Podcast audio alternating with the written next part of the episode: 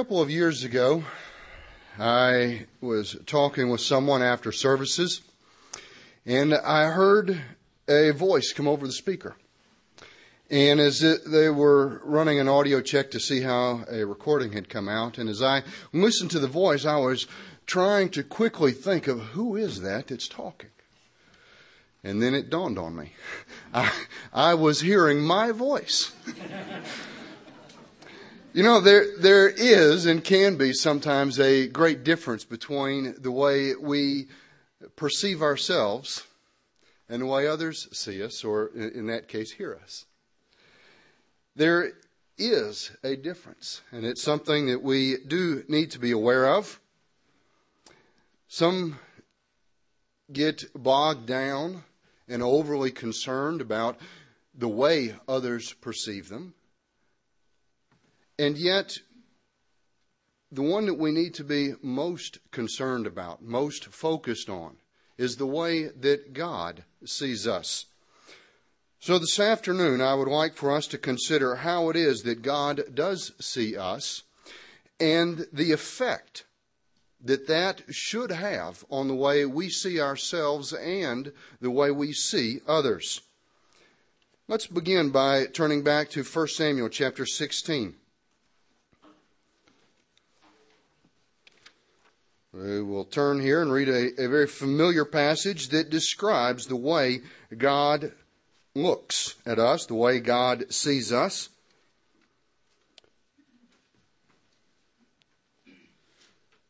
God describes the way He sees us in, as in contrast to the way we oftentimes see. This is the, the, we're going to break into the story here where Samuel had been told to go and anoint a new king over Israel. And Jesse had been brought his sons there to appear before Samuel, knowing one of those was due for this great and special honor. And as Samuel's or Jesse's firstborn was brought before Samuel, Samuel immediately thought, okay, this is the Lord's anointed. And God responds to Samuel verse 7 The Lord said to Samuel, Do not look at his appearance or at his physical stature, because I have refused him. For the Lord does not see as man sees. Man looks at the outward appearance, but the Lord looks at the heart. God paints this contrast here for us. Contrast between the way we look at others and the way He looks on us. God, when He looks at us, is not distracted by the exterior. We read elsewhere that God is not a respecter of persons. And yet, that's something that we have to work very hard to overcome. Because the tendency is that we get distracted by what's on the outside, by the exterior. And so God let Samuel know that there is a difference. When God looks at us, He's looking at what is on the inside. Now let's turn to Hebrews chapter 2, and we're going to notice something connected with that. Hebrews chapter 2.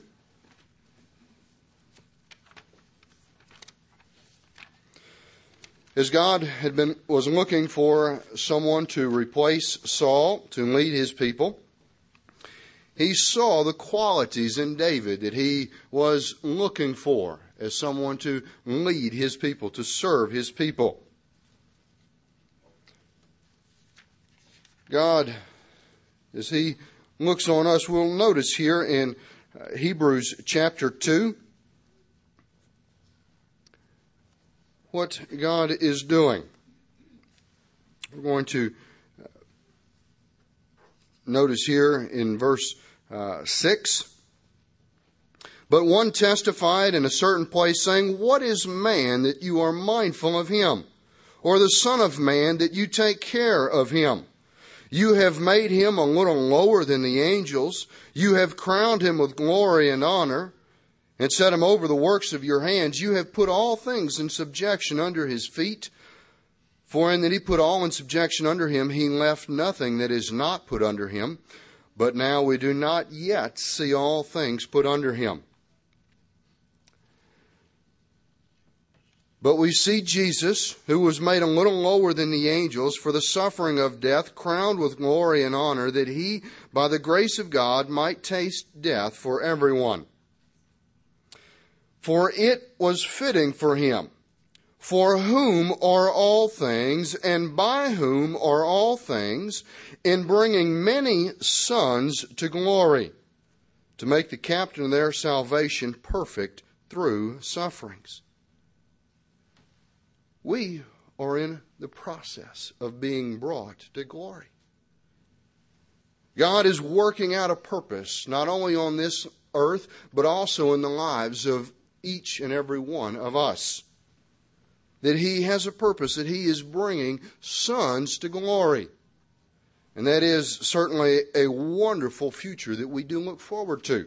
Let's turn over to Hebrews chapter 12.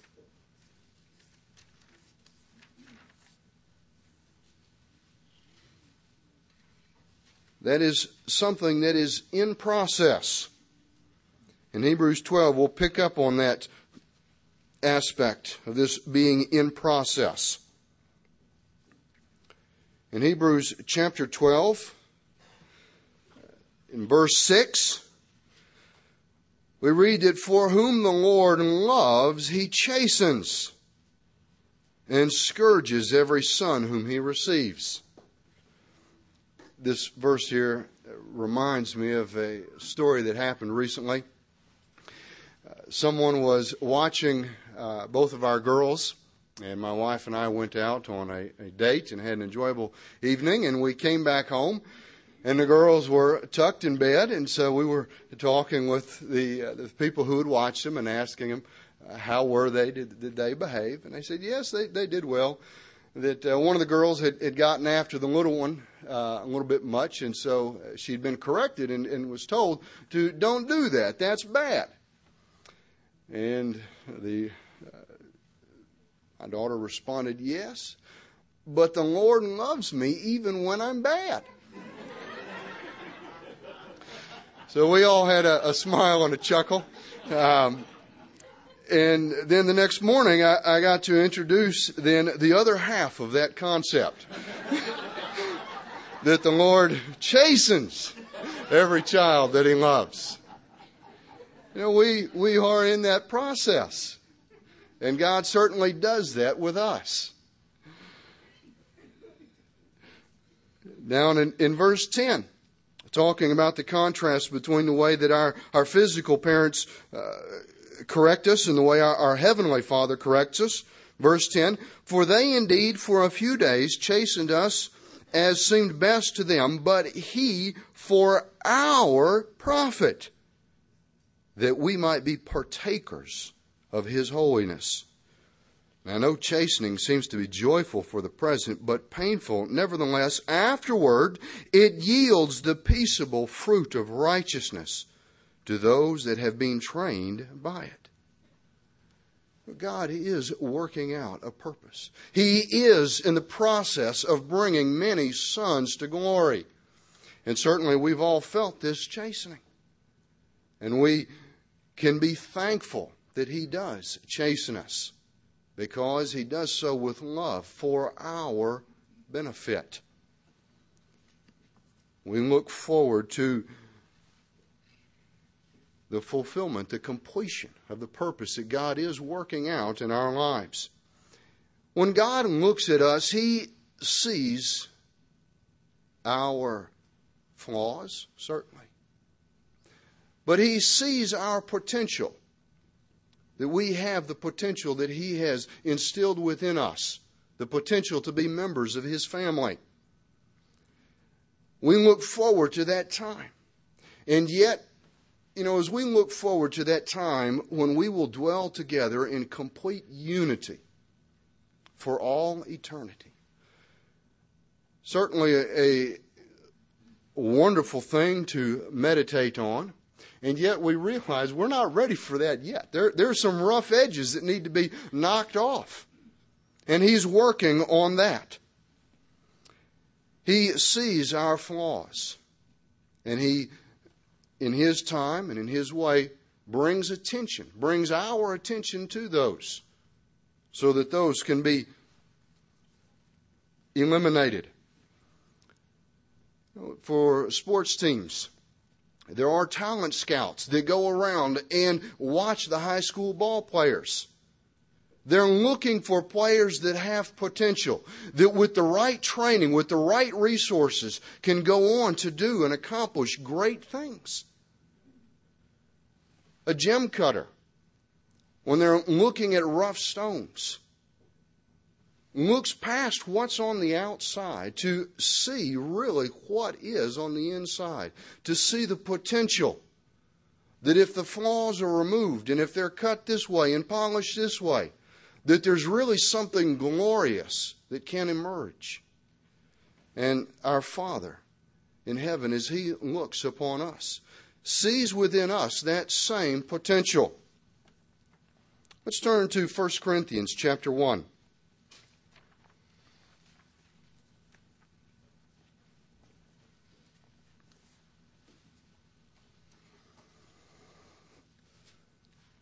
In 1 Corinthians chapter 1, we see a description of whom God is calling at this time. This is a, a, description that we're all familiar with, and we should remind ourselves from time to time. Because as we review it and think about it, and realize that this applies to me, it is something that is humbling as well. In 1 Corinthians chapter 1 and verse 26. For you see your calling, brethren, that not many wise according to the flesh, not many mighty, not many noble are called. But God has chosen the foolish things of the world to put to shame the wise. And God has chosen the weak things of the world to put to shame the things which are mighty and the base things of the world, and the things which are despised, God has chosen, and the things which are not, to bring to nothing the things that are. Verse 29 that no flesh should glory in his presence. We see not only who God has selected, who he is working with at this time, but we see the reason for that. It's important that we see that very clearly that we remind ourselves of that. Because as we remind ourselves of that, it helps us keep from being puffed up. You see, there is a purpose that God is accomplishing. He has called the weak, but He didn't call them to remain weak. He called the, the, the, foolish, but he didn't call them to remain foolish. He called them to accomplish something that he is working out and that by using the tools, the instruments that he has chosen, the glory would clearly have to go to God. Because it would be so obvious to any that look that, you know, except for God's involvement in work, there's no way that this could have happened in any other way. It had to be by God's hand. That's something that we should see in our own lives. It helps us return the credit, the glory for whatever He uses us to do to Him where it belongs. Let's turn on over to Genesis chapter 20.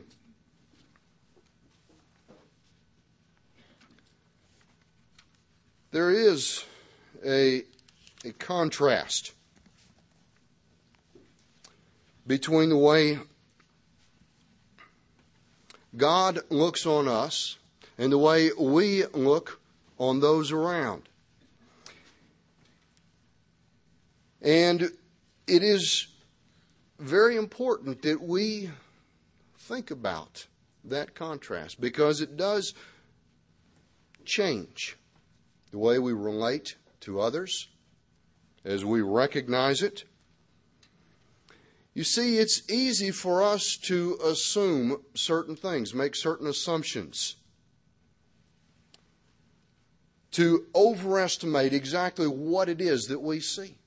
We read earlier that God sees the heart.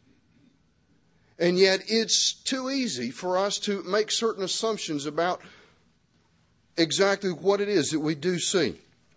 There's an example here that is, I think, particularly interesting.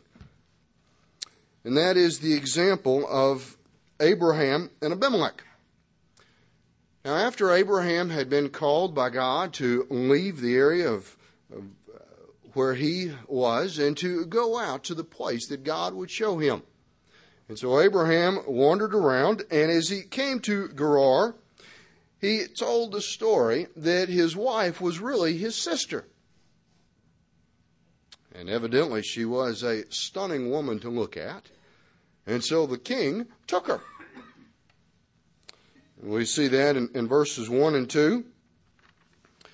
And then God comes to Abimelech in a dream.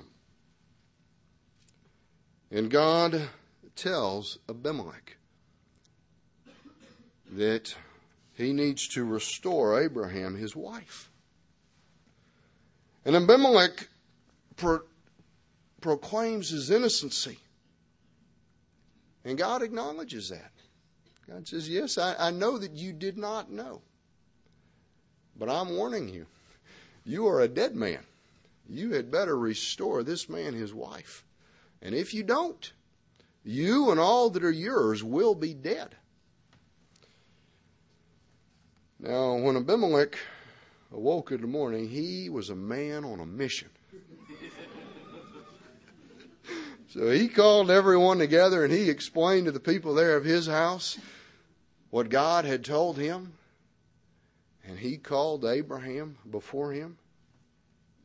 Let's notice this in verse 9. And Abimelech called Abraham and said to him, What have I done? What have you done to us? Have I offended you that you have brought on me and on my kingdom a great sin? You have done deeds to me that ought not to be done. And Abimelech said to Abraham, What did you have in view when you have done this thing? Notice Abraham's response. Verse 11 Abraham said, Because I thought surely the fear of God is not in this place. They will kill me on the account of my wife. But indeed, she is truly my sister. She is the daughter of my father, but not the daughter of my mother, and she became my wife. You know, what, what does Abraham do when he is asked for an account? He comes up with this sorry excuse. I didn't really tell a lie. See, technically, what I told you was, was there was an element of truth. And not only that, well, when I came here, I thought, boy, this group of people, surely they're not going to respect God's word. I, would better protect myself in this way. You see that verse 13 shows that Abraham had a character flaw. This wasn't a one time mistake that he made, this was a pattern in his life. Now, God was very aware of this flaw that Abraham had. And yet, God had told Abimelech, He is a prophet. Restore his wife, and he will pray for you. Notice the contrast between the way Abimelech must have, have had every reason, physically speaking, to look at Abraham. And yet, God certainly saw the same thing Abimelech must have seen the mistake that he had made, the fact that even when he was called to account for it, he, he didn't really take ownership of his mistake. And he didn't say, I'm really sorry. I was scared, and I'm sorry. Abraham didn't do that. You know, we can put ourselves in Abimelech's situation and imagine how Abraham must have appeared. And yet there was something that may have been easy to overlook had God not spelled it out so clearly for Abimelech. He is my servant. He is a prophet. I am working with him and through him. And God was. And God later went on to help Abraham overcome that mistake, that flaw, that weakness, and go on to become the father of the faithful. And certainly we're thankful for Abraham's obedience. We owe so many of the blessings that we give thanks to God for to the fulfillment that God of the promises that God made to Abraham. Let's go to Acts chapter 9.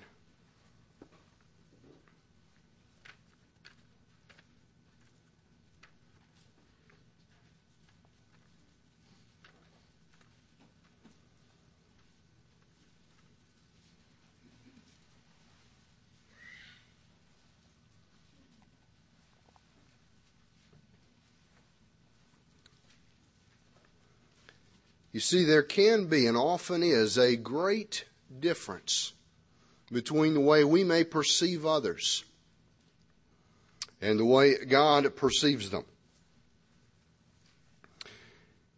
In Acts chapter 9, the beginning of the chapter opens up with uh, Saul Verse 1 Still breathing threatenings and murder against the disciples of the Lord, went to the high priest and asked letters from him to the synagogues of Damascus, so that if he found any who were of the way, whether men or women, he might bring them bound to Jerusalem.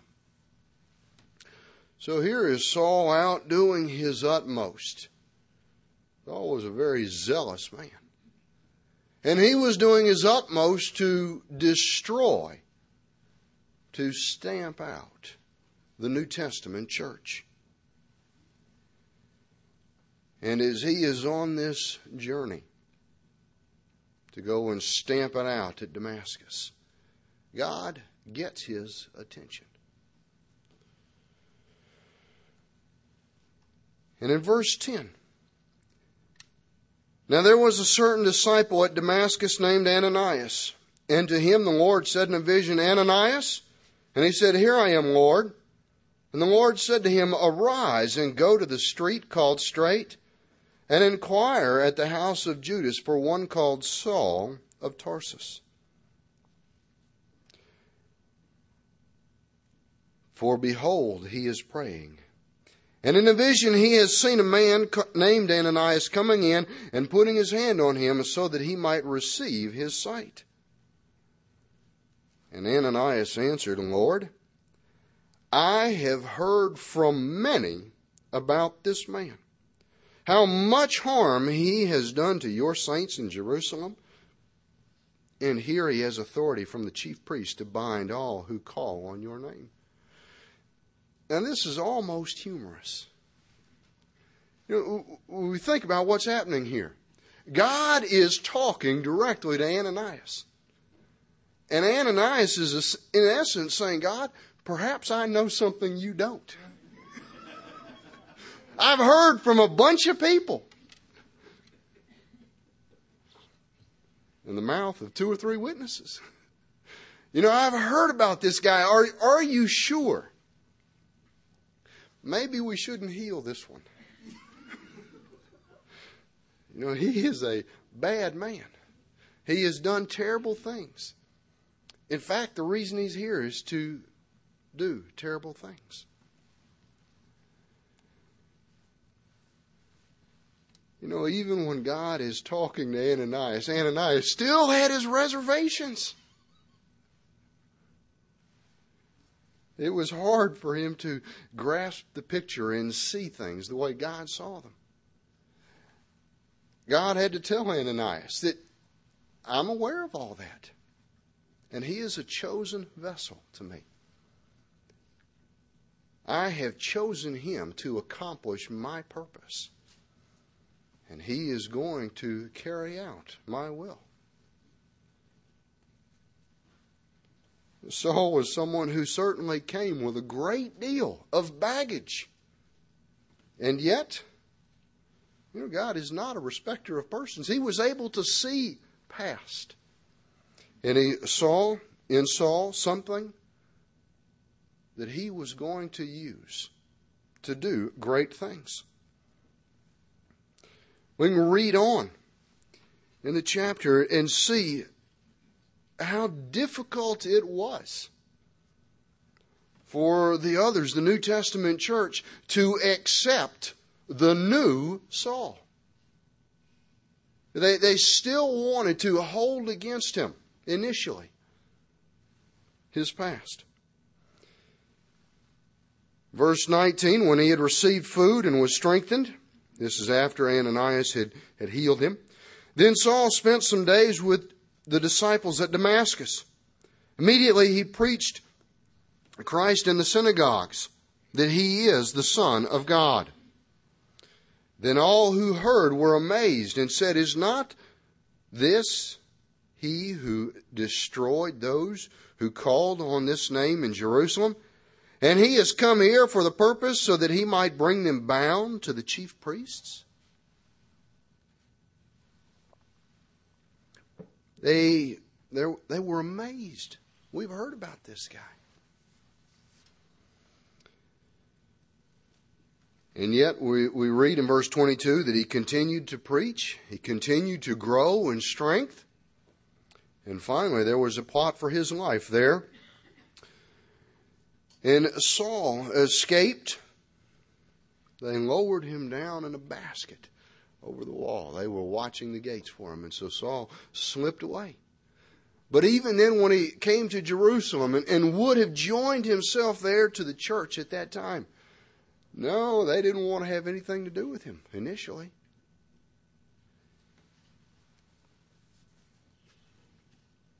There was this resistance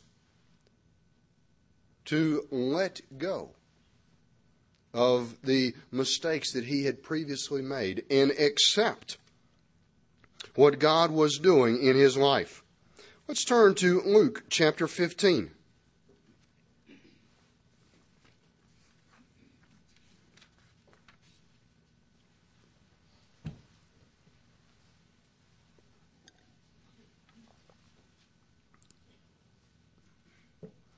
In Luke chapter 15, We're going to notice the parable here of the prodigal son.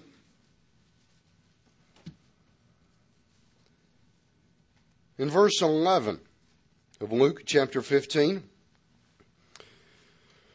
Christ began this parable. A certain man had two sons, and the younger of them said to his father, Father, give me the portions of goods that falls to me.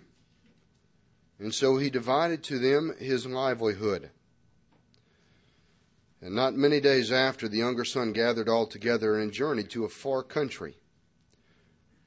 And there wasted his possessions with riotous living, wasteful living. Now, you know, there's a lot that's not said there in verse 12. You know, as we read over it, we read about the younger son asking his dad, Dad, I want my share of the inheritance. And so his dad divides it between his sons, and there he goes. Now think for a moment about what the father must have said to his son. You know, there's only one reason that the younger son would ask for his half now. And a father would certainly see that. The father would have cautioned his son and tried to talk some sense into him to help them to understand that you are about to make a terrible mistake. Don't do that. Be patient. I can tell you that if you follow and if you persist on this course, I can tell you how it will end. It won't end the way you think. You will be sorry. You know, the father, father who loves his son would have warned his son. And yet, you know, as is often the case, the son was not yet full of maturity and persisted. And so his dad, okay, as you wish. If you must, here's your half. And then the son goes and does exactly what his dad must have warned him would follow. We're told in verse 13 that he wasted his possessions with prodigal living. Verse 14, but when he had spent all, notice he didn't wisely invest it and it, it didn't multiply for him, it dissipated. I'm sure that he had a very different expectation. Verse 14 When he had spent all, there arose a severe famine in that land, and he began to be in want. And he went and joined himself to a citizen of that country, and he sent him into his fields to feed swine. And he would gladly have filled his stomach with the pods that the swine ate, and no one gave him anything. But when he came to himself, he said, How many of my father's hired servants have bread enough to eat and spare? And I perish with hunger. I will arise and go to my father and will say to him, Father, I have sinned against heaven and before you.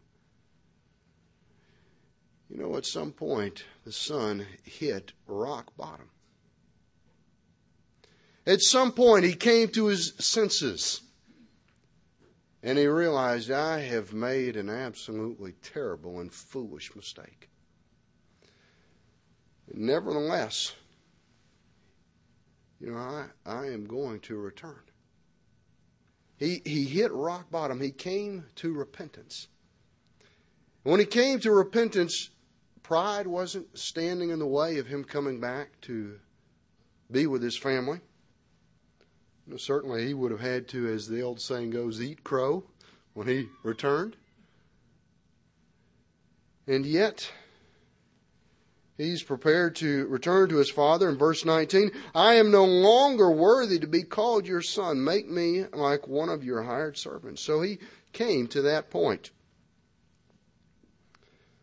Verse 20, he arose, came to his father, and when he was still a great way off, his father saw him and had compassion and ran and fell on his neck and kissed him. And the son said to him, verse 21, Father, I have sinned against heaven and in your sight, and am no longer worthy to be called your son. But the father said to his servants, Bring out the best robe and put it on him, and put a ring on his hand and sandals on his feet, and bring the fatted calf here and kill it, and let us eat and be merry. For this my son was dead and is alive again. He was lost and is found, and they began to be merry. Notice that his dad didn't, when he saw him afar off, tell him, I told you so. I told you it would come to this. I told you you would make these mistakes, and here you are. I hope you've thought about it. No. He ran out. He hugged him. He was overjoyed to see him.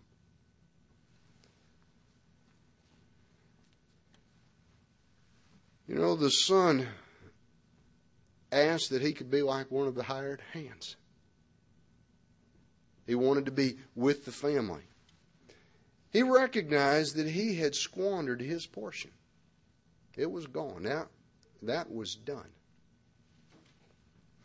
And yet the, the father ensures that he is, is treated as a member of the family. Now let's notice in contrast the, the older brother. Verse 25 Now his older son was in the field, and as he drew near to the house, he heard music and dancing. So the older son was a hard worker. He was a hard worker. He was someone who, who tended the, the family business. He followed the instructions of his, his father. He hadn't gone and make, you know, wasted his portion. And he comes in and he, as he returns from the field, he hears this party. So he called one of the servants and asked, uh, What's the meaning of this? Verse 27 And he said, Your brother has come, and because he has received him safe and sound, your father has killed the fatted calf. Verse 28 And he was angry and would not go in. Therefore his father went out and pleaded with him. You know, he was so mad at his brother. And at this point, he was rather upset with his dad, and he wasn't even going to go in where the merrymaking was. So his dad came out to him to help him to see it in the right perspective. Verse 29. He tells his father, Lo, these many years I have been serving you, I never transgressed your commandment at any time. Now, perhaps that is a bit of an exaggeration. but nonetheless, we get the picture. Here's a man who, who did try to do everything that his father told him. He tried to please his father. And he's got this burden, this chip on his shoulder. And yet you never gave me a young goat that I might make merry with my friends. You know, here you've killed the fatted calf, and you never gave me an old goat. In his way of thinking, this is so unfair. And doesn't it sound like one, uh, one sibling to another? This is unfair. And yet that's the, uh, the state of his attitude. Verse 30, as soon as this your son, this son of yours came, who has devoured you're living with harlots. So now he wants to, to bring up the mistakes that his, his other brother must have made. You killed the fatted calf for him, and he said to him, Son, you are always with me, and all that I have is yours. It is right that we should make merry and be glad, for your brother was dead and is alive again, was lost and is found. Notice the, the two very different attitudes. You know, the, the father tells us, the older son, everything I have is yours. The, the inheritance had already been divided. You know, here he's received the younger son and is elated and overjoyed that his son is back. But his, his, my father used to tell me, old sins cast long shadows. You know, the mistakes that we make there is a physical penalty and a spiritual penalty. Christ's sacrifice pays the spiritual penalty. We can repent and be forgiven. But there are physical consequences that come with the mistakes that we make. And those consequences sometimes are borne for a lifetime. The older son had real trouble accepting back his brother. He wanted to describe it as your son, this son of yours. It was his brother.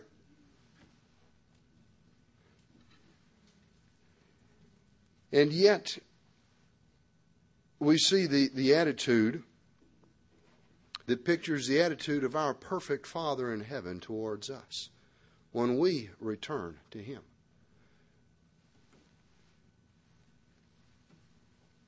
As we think about this story, when we want to make sure that we don't act like the older son and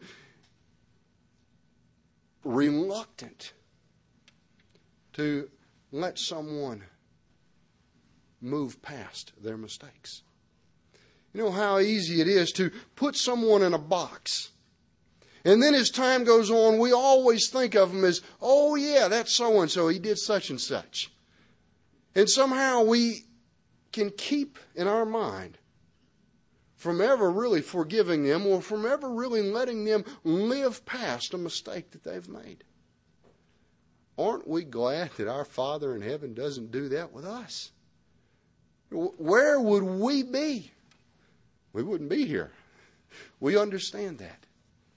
We need to make sure that we have, we are developing the attitude here that this father has towards his younger son. That's the way our Father works and treats us. You know, God's Word warns us about the consequences that come from disobedience. And yet, sometimes we persist. But when we repent, our Father is prepared and does when we repent. Forgive us. And we need to have that same approach in our dealings and our actions with others. And yet, that can at times be difficult. We live in a society that does not understand God's Word, a society blinded by Satan the devil, the God of this world. And the attitudes in the society around rub off. If you walk through a smoky room, when you come out on the other side, there is the smell of smoke. And it has clung to your clothing. And even though you didn't smoke, it has stuck with you. living in the society that we live in, there is an effect.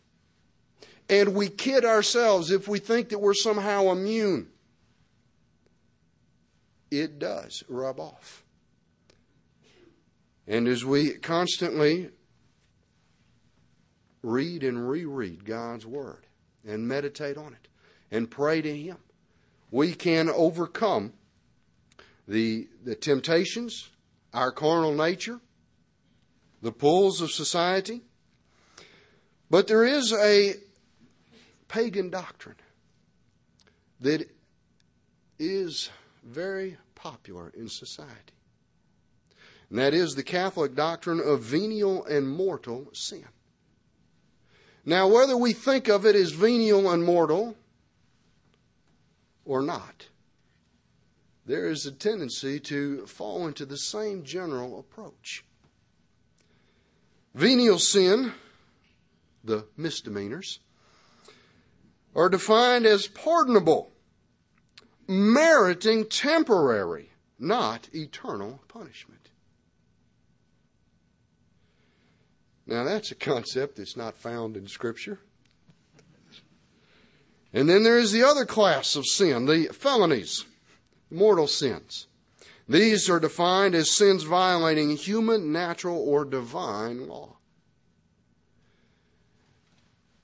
Now, man has divided sins into two categories the really serious ones and the ones that are not so bad. They merit temporary punishment. An interesting but false concept. You know, we can look at that and, and we recognize that is so wrong. It's not biblical. Let's turn to Romans chapter 3. You see, although we may recognize and, and, and, do recognize that that is wrong, just like walking through a smoky room, the smoke sticks. It's easy for this concept to influence our approach and our thinking. Romans chapter 3. We read in verse 23 All have sinned and fall short of the glory of God. All have sinned and come short of the glory of God. Let's go on over to Romans chapter 6.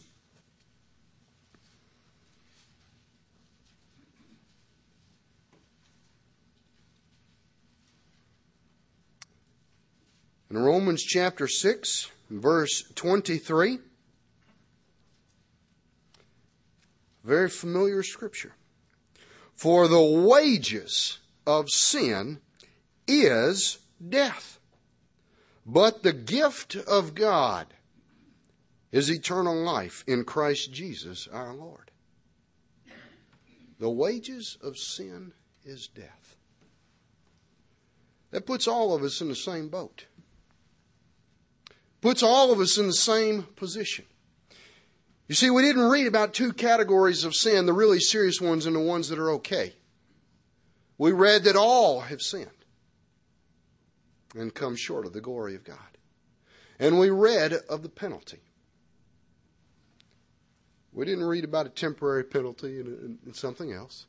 No, we read that the wages, the just reward, is death. But the gift of God is eternal life. It's not something we can earn by somehow just making the, the smaller, less important mistakes. It is a gift made possible through Jesus Christ's sacrifice. This idea that there are somehow two categories of sin, we recognize that that's false.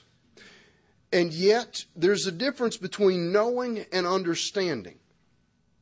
We all know this. But when we really understand it, it affects the way we deal and relate to others. How hard is it at times to let someone's previous mistakes stay where they belong in the past? You know, it's easy to kind of always remember, yeah, that's so and so. He did such and such. That somehow they, they have done something that we're going to never really be able to, to move past. And yet, we see clearly that is not a godly concept. In Romans chapter 6, let's notice verse 16. Do you not know that to whom you present yourselves slaves to obey, you are that one slaves whom you obey, whether of sin leading to death or of obedience leading to righteousness? There are only two ways of life the way that leads to death or the way that leads to life. And certainly we're here because we are trying to walk on the way that leads to life. To leave behind the other road. And when we think about that and we examine ourselves, we understand certain of the implications that, that are contained there. Implications that kind of go against the grain in society. We have these terms the white lie. Well, what is a white lie? Does the scripture say that uh, white liars shall inherit the kingdom of God, but, but po- folks that tell the other kind of lie, well, no. There's just lies. There's truth and there's untruth. And there's no in between. And yet, in society, there's this concept that, well, some things are okay. You know, if no one gets hurt, or if no one finds out, if no one finds out, that's somehow okay. You know, I, I, saw something on the internet the other day where a fellow was asking for advice. And he was describing, he, he wanted to do what was in essence a terrible thing. And he was justifying it by saying that no one would know. And so he, he wanted to know what were, were other people's thoughts. Would that be okay? It was amazing to, to read through and see the words. If no one will know, make sure no one will find out, but it's okay. I would do it. You know that that's that's not a godly concept. You know another way that things are rationalized sometimes is that the ends justify the means. Again, we read earlier, verse 16, there are only two ways. There's not an in between. There are only two ways. Let's turn to 1 John chapter 1.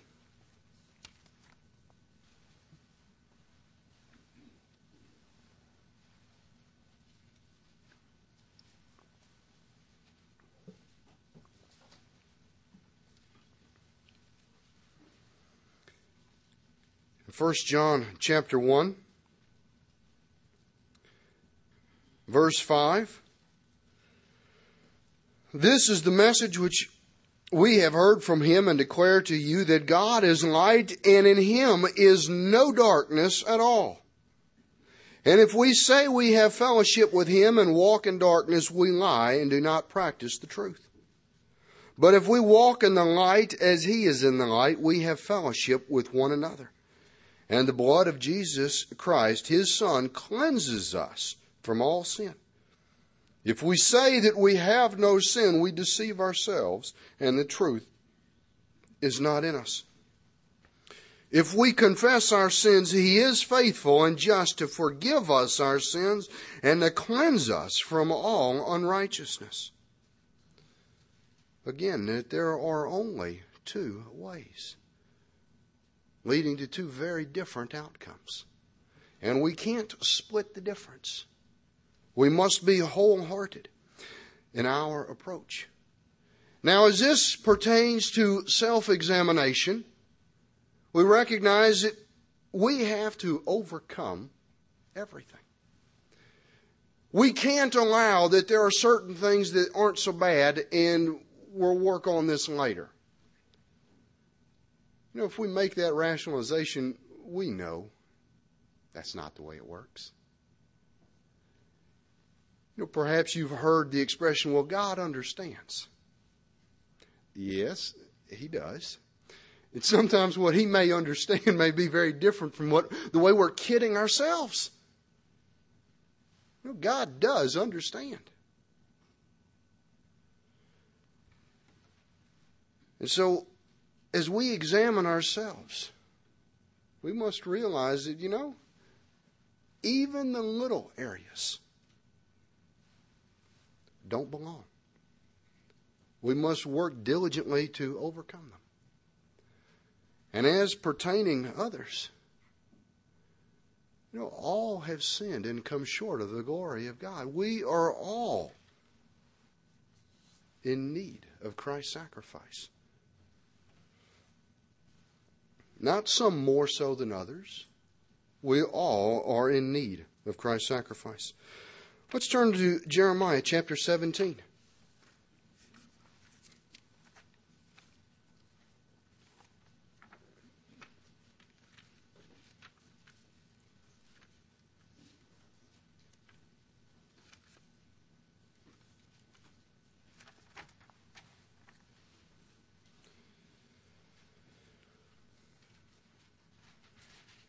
Jeremiah chapter 17. Let's notice verse 9. The heart is deceitful above all things and desperately wicked. Who can know it? That's not talking about somebody else's heart. That's talking about each of us. And when we think about that, we realize what we're being told. How easy it is to rationalize and to excuse our own actions, to make excuses for various areas in our life where we're perhaps not doing things in the way we really know we should.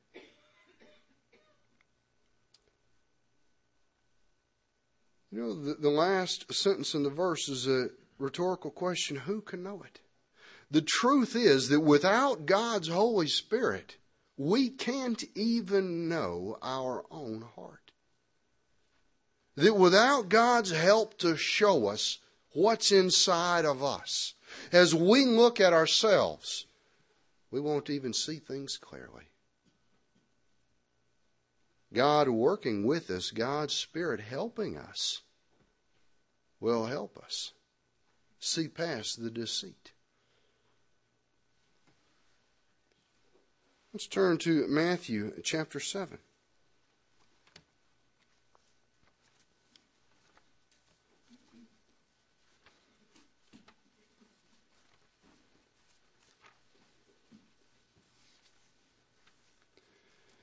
It is so easy to have a false sense of confidence about where we are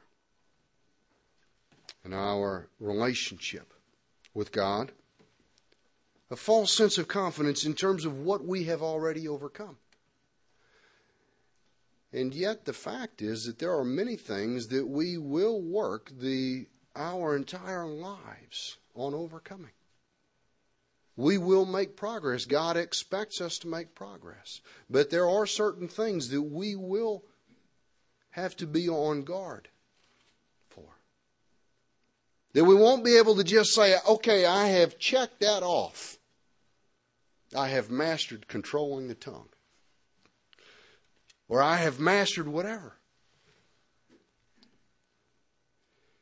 In Matthew chapter 7, we read in verse 1 Judge not that you be not judged. For with what judgment you judge, you shall be judged. And with what measure you use, it will be measured back to you. Why do you look at the speck in your brother's eye, but do not consider the plank in your own? How can you say to your brother, Let me remove the speck from your eye, and look, a plank is in your own eye? Hypocrite, first Remove the plank from your own eye, and then you will see clearly to remove the speck from your brother's eye.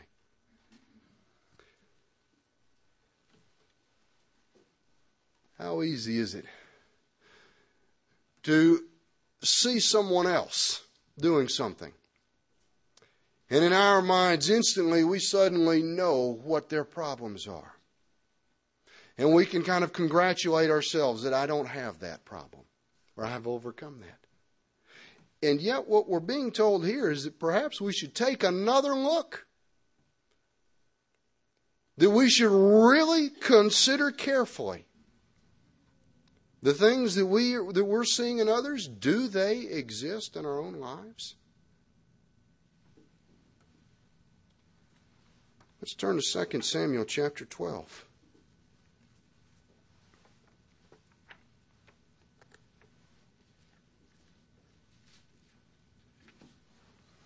It is all too easy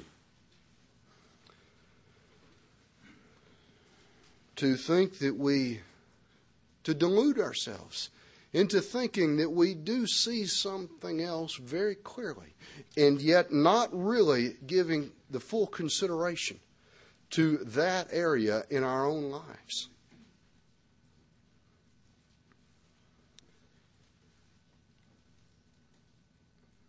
In 2 Samuel chapter 12, we read the account of Nathan coming in to correct David for David's sin. The sin with Bathsheba and Uriah the Hittite.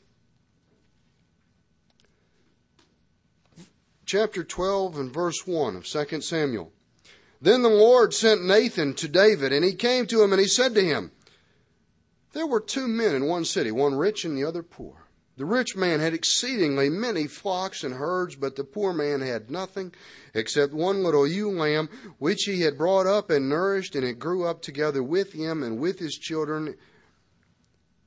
And so this, this contrast is being painted about this one man who was so wealthy and had so many, and this other fellow had just this one little lamb. And it was like a member of the family. Verse 4 And a traveler came to the rich man who refused to take from his own flock and from his own herd to prepare one for the wayfaring man who had come to him. But he took the poor man's lamb and prepared it for the man who had come to him. Notice David's reaction. David's anger, verse 5, was greatly aroused against the man. And he said to Nathan, As the Lord lives, the man who has done this thing shall surely die. As David heard this story, it was crystal clear the sin that the rich man had. You know, the rich man's sin was there. But the thing that is ironic is that David was guilty of the same thing that he was so quick to identify and spot in somebody else. You know, here was something that David had done over the course, uh, a mistake, and he had not repented, and months had gone by. And here, here's this story, and he's so quick to identify, okay, this, this fellow really has messed up. Nathan has to tell him, you know, David, you are that man. You know, suddenly the light bulb went off and he understood. You know what we just read in Matthew chapter 7. This is an example of that passage in action. It's so easy to look at someone else and to conclude, oh, yes, I can see that so clearly. And yet, not to really consider that area in our own lives. You know, the heart is deceitful above all things.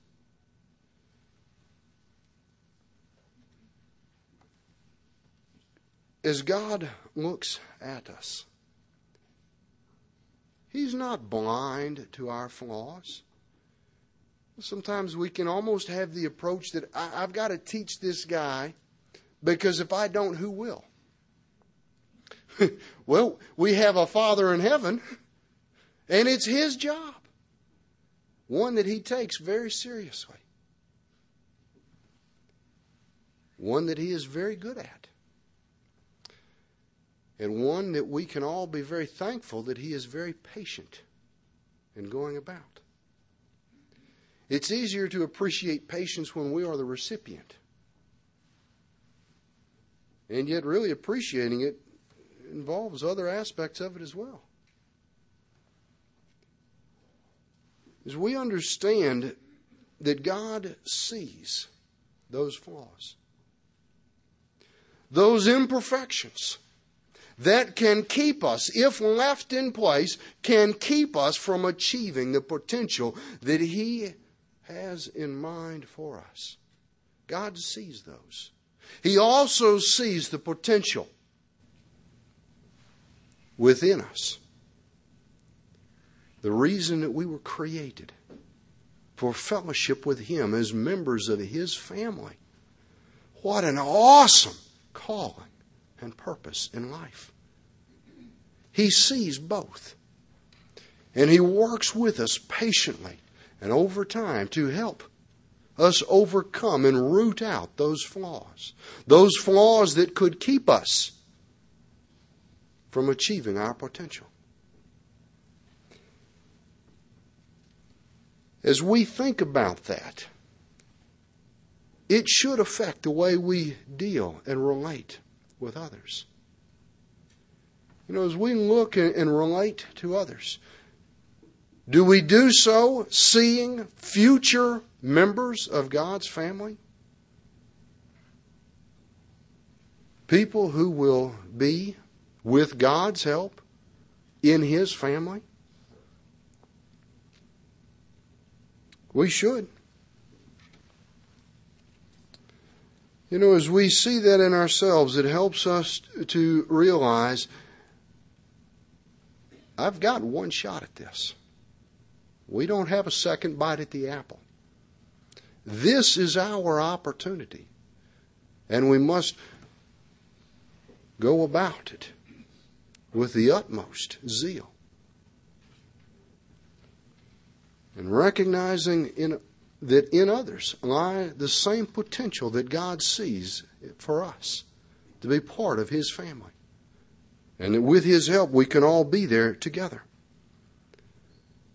God is working with each one of us.